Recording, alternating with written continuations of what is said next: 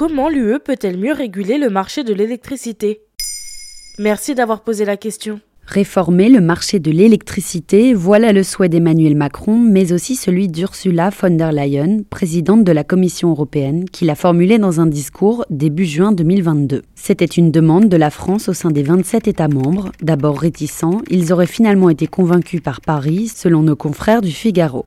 Et pourquoi réformer? Une réforme radicale du marché de l'électricité par l'UE permettrait de s'attaquer à trois enjeux.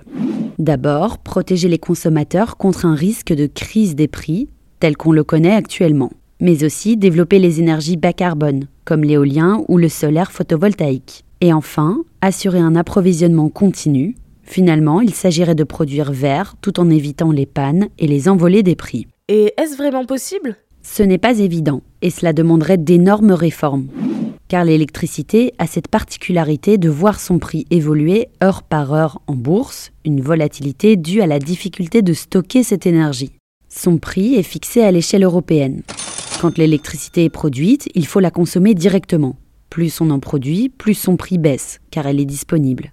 A l'inverse, ce qui est rare est cher. Donc son prix augmente quand elle se raréfie ou qu'elle devient indispensable.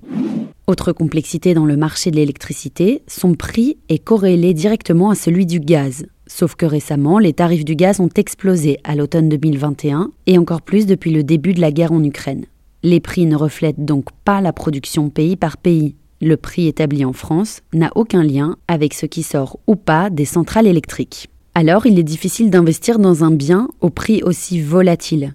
Aucun producteur ne voudrait mettre de l'argent dans des infrastructures afin d'assurer la fourniture et le transport d'énergie solaire ou éolienne par exemple.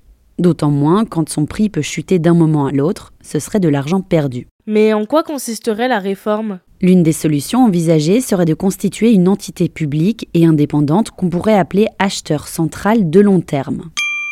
Ce serait un organe qui partagerait les risques d'investissement avec des producteurs d'électricité et se chargerait d'acheter l'électricité à la source. Il organiserait le marché à long terme entre les différents producteurs. Et enfin, il vendrait l'électricité acquise aux fournisseurs à des prix fixes et prévus sur le long cours. Cela permettrait d'assurer une certaine stabilité économique à tous. Mais comment calculer ces prix, cela reste à définir. Par ailleurs, le marché européen aujourd'hui n'a pas que des défauts. Il permet par exemple à un pays d'utiliser l'électricité d'un autre s'il en est à court. Et c'est possible à l'échelle européenne? Ce recours à une agence publique externe est un mécanisme qui a été mis en place au Royaume-Uni, pourtant maître de la privatisation. À l'été 2022, Ursula von der Leyen a donc concédé qu'il fallait mettre en place une réforme du marché de l'électricité dans l'Union. Les ministres des 27 doivent se rencontrer à Bruxelles le 9 septembre prochain. Voilà comment l'UE pourrait mieux réguler le marché de l'électricité. Maintenant, vous savez. Un épisode écrit et réalisé par Johanna Cincinnatis. Ce podcast est disponible sur toutes les plateformes audio. Et si cet épisode vous a plu, n'hésitez pas à laisser des commentaires ou des étoiles sur vos applis de podcast préférés.